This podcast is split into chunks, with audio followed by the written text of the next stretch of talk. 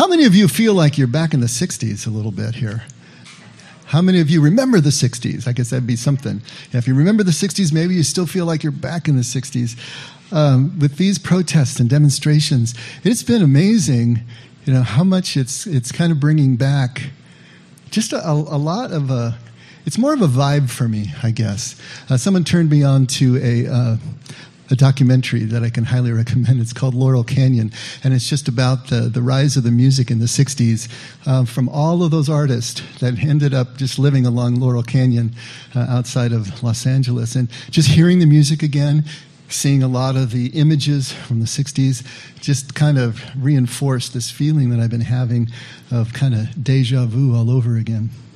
And so if you think about the nature of the protests and the demonstrations, first against the lockdowns and now against the police actions and inequality in general in our society, it sort of feels like we're sailing through this perfect storm.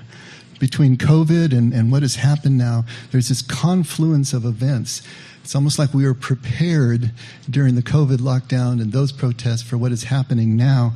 And it's raising all these questions, you know, creating a need for some reexamination, I suppose, of ourselves and our society at large.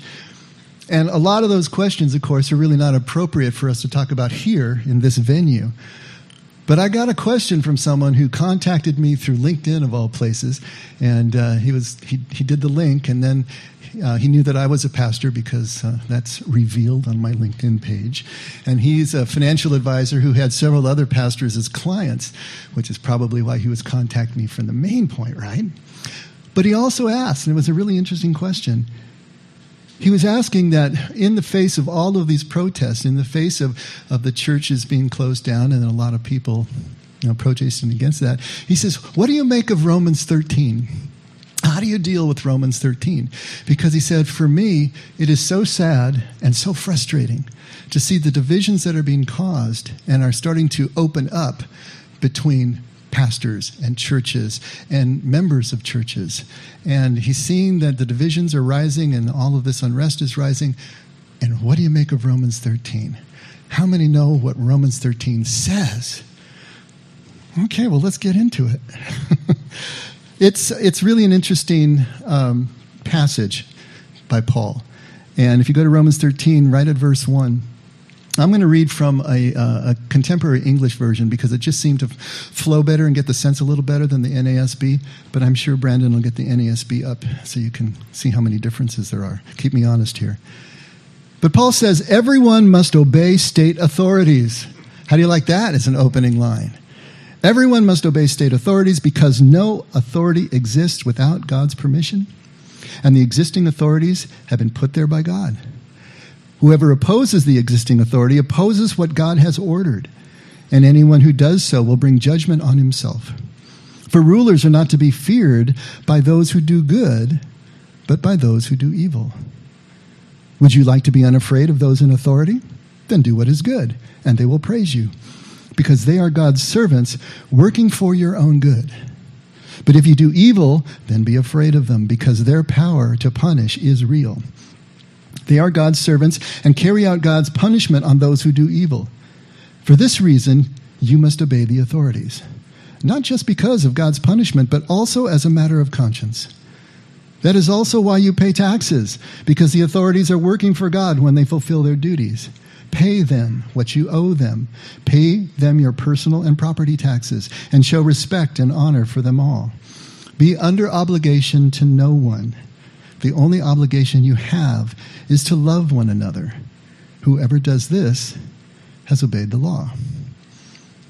How many are you with? Are you with Paul right now? Are you feeling it? Obey government authorities no matter what. You know, think about what Christian people of faith have been doing for the last 2 months. You know, for all the demonstrations that have been going on. Paul is basically making 3 points here. Let's go through them and see if we can start to put this in some kind of order. The premise that he has first is that no authority exists without God's permission. and the existing authorities have been put there by God. Now, we've said this over and over again. This is a Hebrew idiomatic way of speaking because they believe that everything happened by God's ordination. God was absolute. He was sovereign. He was the sole existing power. So nothing happened without God's say-so, basically. So anything that did happen happened because God ordained it, because it happened, and for no other reason. And so the same thing is going on here. If authority is in place, it's because God ordained it to be in place. This is a Hebrew way of thinking. But is it true? This is something that we need to think about. Part of the problem that we have when we come across a passage like this that seems to fly in the face of even ethics and morality and everything that Jesus taught is the notion of our idea of the inspiration of Scripture. And so that can get in between us and being able to get to the real understanding of what the Scripture is about. This is a Hebrew way of thinking. It's put out throughout the Old Testament especially, but it's here in the New Testament as well. But is that the real way of things, or is it being described as what the Hebrews understood at a particular place and time? That's a question we have to ask ourselves. Secondly, he goes into a practical point. Have you ever heard someone, maybe your mom said to you, because I think my mom said to me, always drive your car so that it's a pleasure to see a policeman. Have you ever heard that one before? Well, you heard it here first then. That's pretty good. Always drive in such a way that it's a pleasure to see a cop. This is the basic point that he's making here. You got nothing to fear from these authorities that you're complaining about and pushing against and resisting, as long as you're doing what is right, you're doing what is lawful. Only when you do something outside of that do you need to be afraid. So if you are, it's kind of like if you studied the test, you really want to take the test, right? Everybody else doesn't. Same sort of idea. So he's coming in with a practical argument here. And then finally, he closes with an appeal. And the appeal is to basically adhere to the law of love. You know, don't have any obligations hanging out there except the obligation to love, and to love as Jesus loved us. And so we can all agree with that one. But what about those first two? Is Paul convincing you yet? You know, what he says here leaves so many unanswered questions. And the main one is, what if this government is oppressive? What if this government itself is amoral, unethical, evil? Do we have a duty to obey or a duty to disobey? This is something that we obviously have talked about. Is Paul's injunction here even moral? Is it even ethical? But I'll tell you what. Paul's just getting warmed up. I want to read a few more here for you. Take a look at Colossians 3, starting in verse 22. Let's see if we can really get ourselves into some hot water here. Paul writes, slaves. So now he's writing to slaves. In all things, obey those who are your masters on earth. Huh? Not with external service alone, as those who merely please men, but with sincerity of heart, fearing the Lord. Whatever you do, do your work heartily, as for the Lord rather than for men, knowing that from the Lord you will receive the reward of inheritance. It is the Lord Christ whom you serve. For he who does wrong will receive the consequences of the wrong which he has done, and that without partiality. And then crossing the line onto chapter 4, masters, grant your slaves justice and fairness, knowing that you too have a master in heaven. So he's kind of pointing out a chain of command here, all right? The slaves are relating to the, submitting to the masters, but the masters have to submit to God. And if that happens, then the master is going to be just, the master is going to be fair, and the life of the slave is going to be a lot better. But does that justify slavery? Does it justify turning a blind eye to the systemic practice of slavery in the first century? Look at Ephesians 5:22. Okay, ladies, you ready for this one? Wives, submit yourselves to your own husbands as you do to the Lord.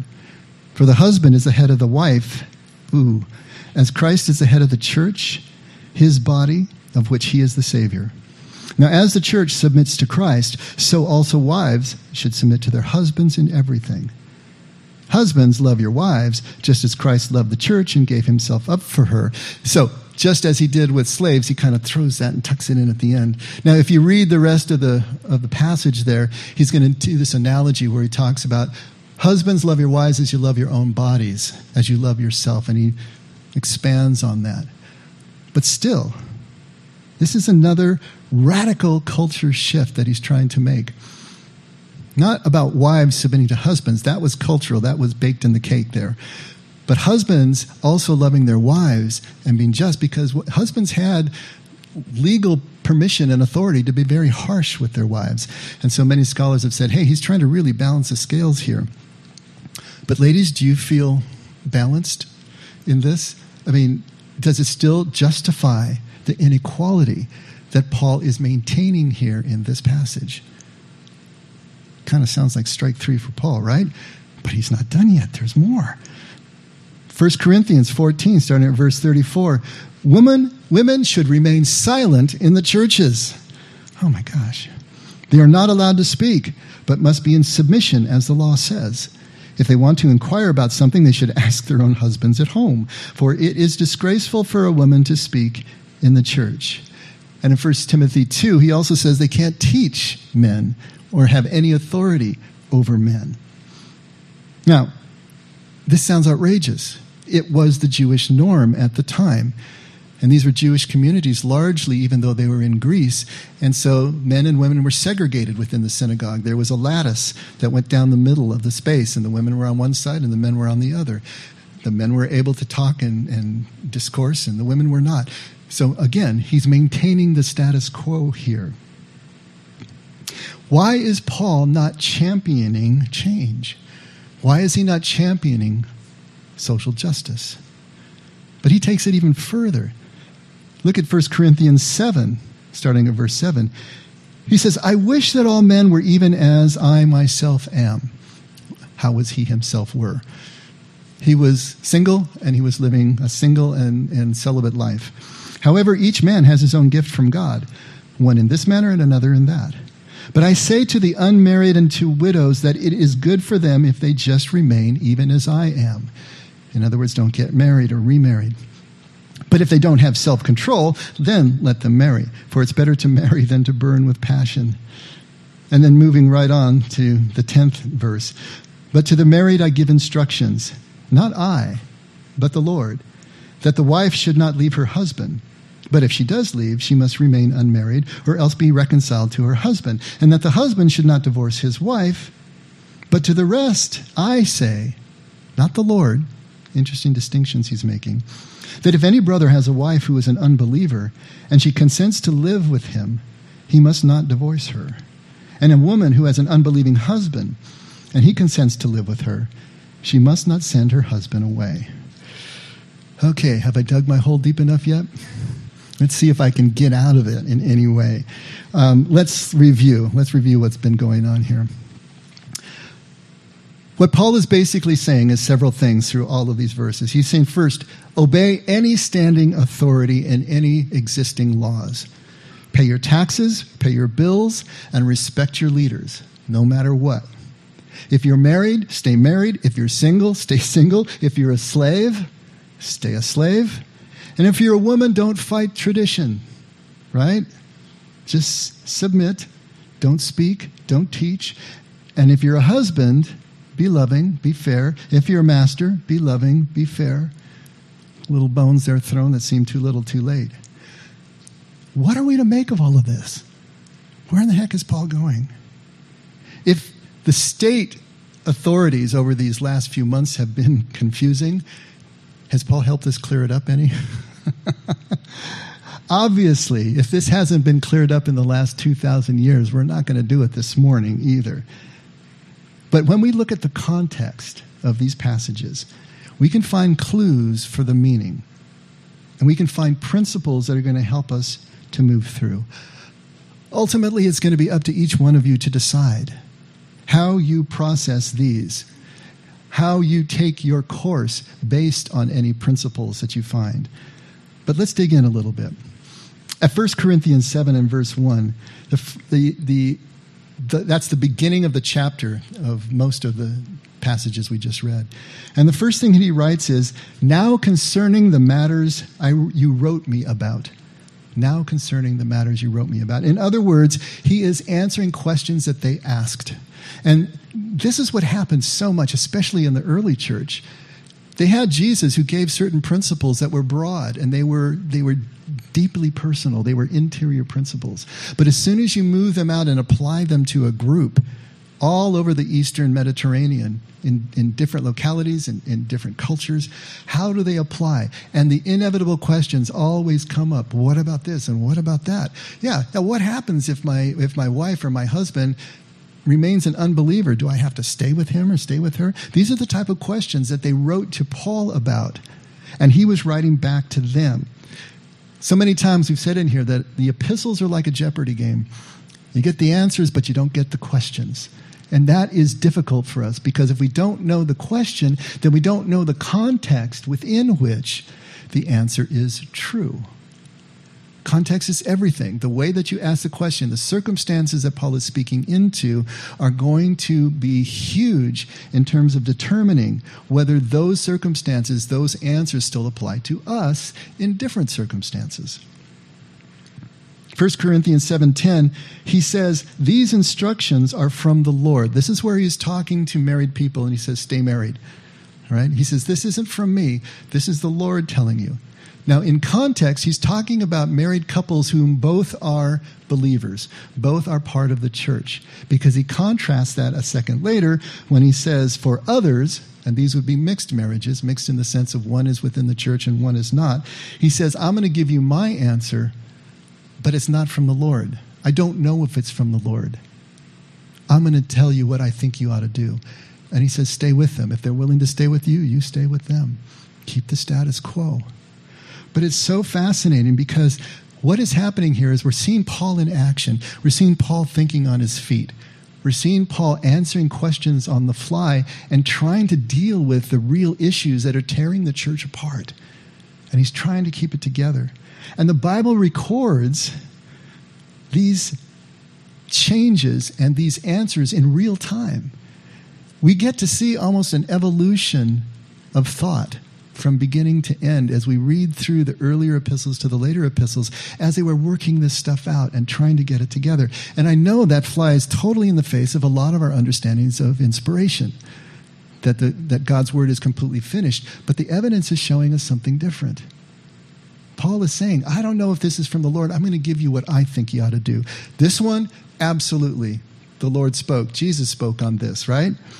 So he's trying to work through the issues presented. He's trying to apply Jesus' principles to these specific needs while he's under fire, and he's trying to keep the church together. Now, I'll tell you what, I can really feel his pain in that.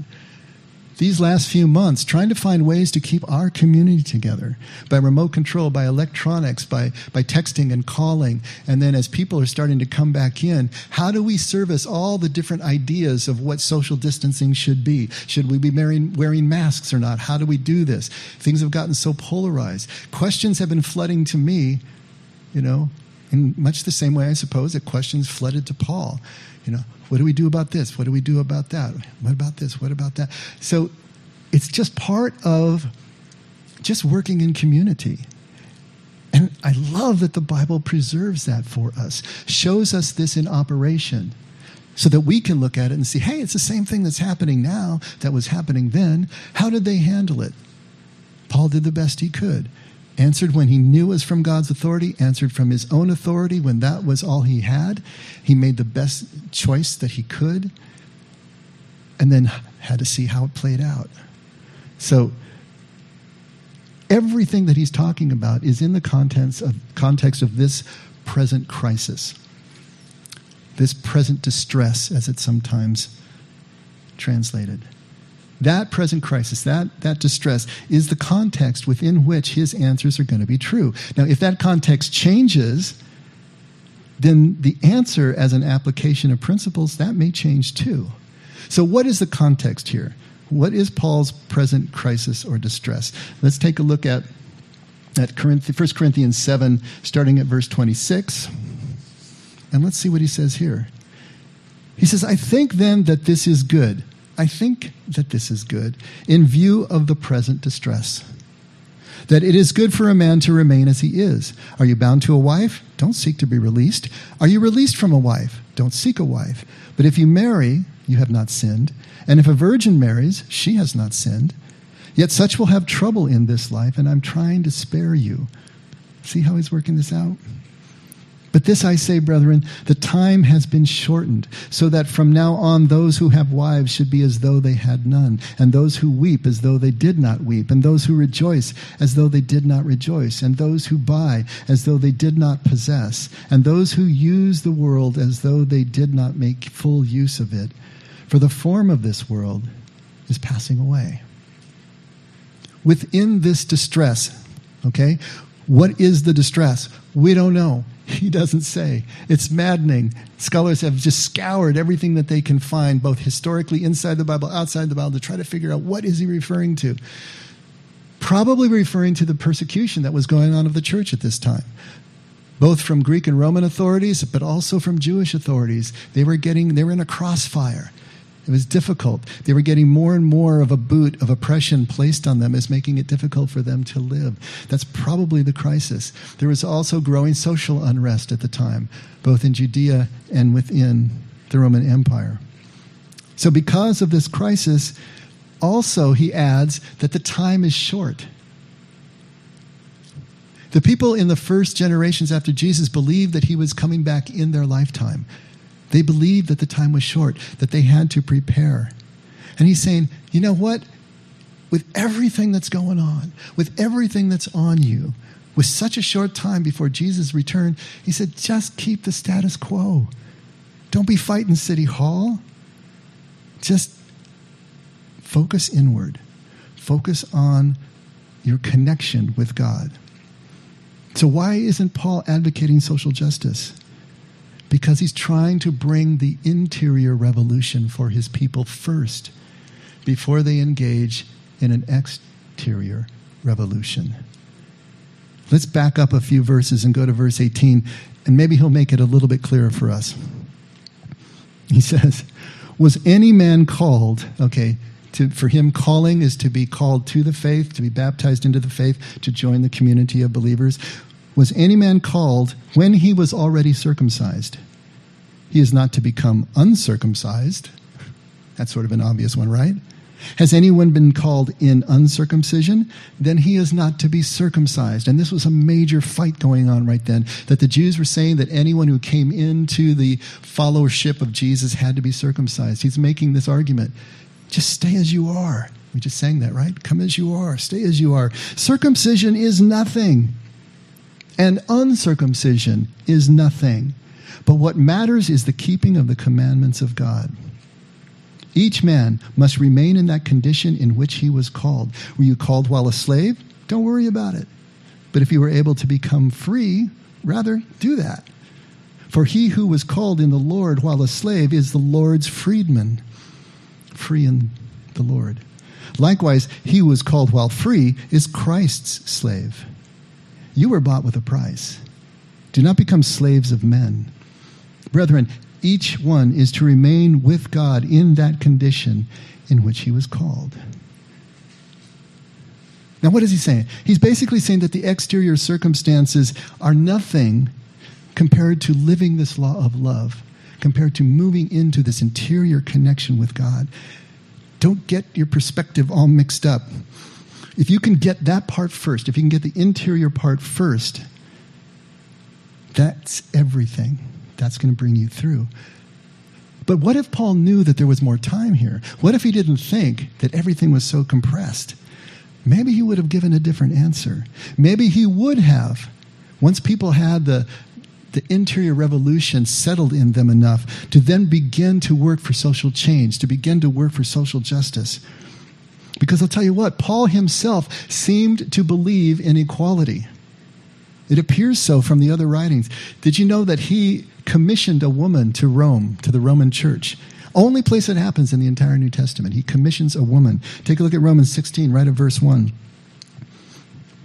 He is writing the letter to Rome from Corinth, and he sent this woman, Phoebe, probably with the letter. She probably handed the letter to the church, or she was with those who did.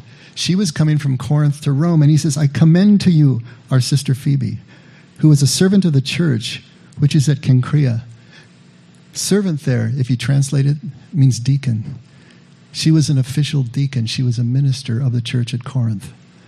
And he is now commissioning her to work with the church at Rome. Phoebe, who is a servant of the church, which is at Cenchrea, which was right next to Corinth, that you receive her in the Lord in a manner worthy of the saints, and that you help her in whatever manner she may have need of you, for she herself has also been a helper of many, and of myself as well. And after that, if you read the rest of that passage, he greets person after person after person, and about half of them are women. He's greeting the women equally with the men as being foundational and institutional in the Roman church. At Galatians 3:28, look what he says here. There is neither Jew nor Greek. There is neither slave nor free man. There is neither male nor female, for you are all one in Christ Jesus. Neither Jew nor Greek, slave nor free, male nor female. No distinction. All are one in God, in Christ. His main focus was not to rock the social boat, but to work within it to interior purpose, to make that shift in people's hearts in the time that was remaining. So what we need to do now as we consider all this is to decide whether we think those answers that applied in that present crisis, in that context, still apply in our present distress, in our context. Now you may ask, are we allowed to do that? With our notion of inspiration, are we allowed to make those kind of choices? There is a principle in hermeneutics, which is the art and science of biblical interpretation, of prescriptive and descriptive texts, or prescriptive and descriptive commands. The idea here there is that certain texts are prescriptive in that they are evergreen. They are describing something, they are presenting something that is absolutely true all the time, everywhere, every when, for all people. Do unto others as you would have others do unto you. Prescriptive. Love God with your whole heart, mind, and soul. Love your neighbor as yourself. Prescriptive. There will never be a time or context in which that's not true. But then there are descriptive texts and descriptive commands that simply describe what was going on at a certain place, at a certain time. When the Bible describes some heinous act that someone is doing, that is not true. It is not reflective of God's nature. It is just describing what is going on. But getting into areas that are more difficult for us to discern, when Paul makes these commands, is it prescriptive or descriptive? Now, the man who asked me the question at first about Romans 13 was saying, how do you deal with this? Because he's looking at it as prescriptive. He's looking at it under that type of understanding of inspiration. How do you square this? We got pastors who are civilly disobedient. How are we supposed to square that with what Paul says here at Romans 13? But I think we know because we have seen, and they had seen too, governments that were so oppressive, so amoral, so evil, that you couldn't possibly respect it, and you couldn't possibly obey it, and still follow this law of love that we're following. In that context, though, it makes sense what Paul was trying to say. This is not the fight that you should be focusing on right now. First, have the internal revolution. Have that full transformation. By then, time will be up. But if it weren't, then maybe there would be then the move outward to see what we could do. But this is where Paul is going with it, what he's trying to get us to understand. Prescriptive and descriptive. This is a time-honored way of interpreting the Bible, and we need to use all these tools to try to understand. How do we tell the difference between the two? Well, we do the kind of contextual and linguistic work that we just did in here to try to look and see and ascertain as much as we possibly can. We look at the big principles that are being brought across and see how they square with other big principles. What is Paul trying to do here? He's trying to get everyone to move into the poverty of spirit that Jesus talks about in the first Beatitude. You're blessed when you're poor in spirit. And we don't understand what that means anymore, but it just means the attitude of poverty, even if you're rich. It means humble. It means unassuming. It means non-domineering. It means someone who sees everyone as equal, not better, not worse, and identifies with everyone. This poverty of spirit, this idea of the anavim that we talked about in here as well, this is the essential position from which any relationship with God is possible. You want to be connected with someone, you've got to be poor in spirit. You want to be connected with God, you must be anavim. You must have that attitude of dependence and willingness to submit, whether it's in a marriage relationship or whether it's in a friendship or anything. If we are unwilling to submit to the other in any way, to be interdependent in any way, what kind of relationship do we have? Paul is trying to get that across to the people. He's basically saying, everybody has a boss. Everybody has a boss, don't you? You got a boss. Everybody has a boss.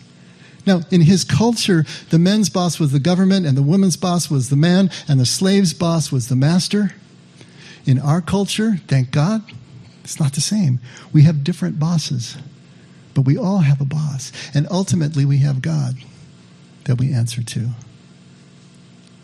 If we can't learn, if we can't practice with all the bosses that we have in our lives, this way of submitting to the authority while maintaining our own identity, being able to love and connect, be other-centered, to compromise,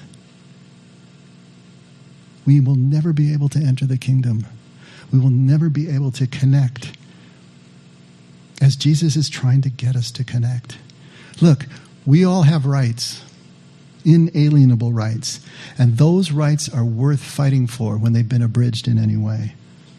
Absolutely. For ourselves and fighting for others and their rights. But I think what Paul is saying here is that if we can fight the interior revolution first, learn to live this law of love, which includes submitting to others, then we can learn the freedom of being submitted to something greater than ourselves, to someone other than ourselves. And then when we fight the exterior revolution, we can do it with honor, and we can do it with love, and we can do it in a way that honors everyone in the process. But we have to do this in the right order. Be transformed inside. Renew your mind first before you turn it outward to everyone else around you. There is an appointed time for everything. And I wanted to finish by reading from Ecclesiastes chapter 3, right at verse 1. There is an appointed time for everything, and there is a time for every event under heaven. A time to give birth and a time to die. A time to plant and a time to uproot what is planted. A time to kill and a time to heal. A time to tear down and a time to build up. A time to weep and a time to laugh. A time to mourn and a time to dance. A time to throw stones and a time to gather stones. A time to embrace and a time to shun embracing. A time to search and a time to give up as lost, a time to keep, and a time to throw away, a time to tear apart, and a time to sew together, a time to be silent, and a time to speak, a time to love, a time to hate, a time for war, and a time for peace. There is an appointed time for everything, but sometimes it's hard to know what time it is, isn't it? And it's hard to know if our motives are pure in the things that seem so essential that we should fight for. What Jesus and Paul are saying, if we fight that interior battle first, if we can learn the submission that is required to live this law of love that is central in our faith, then we'll know the appointed time. and more importantly, we'll know how to fight in love. Let's pray.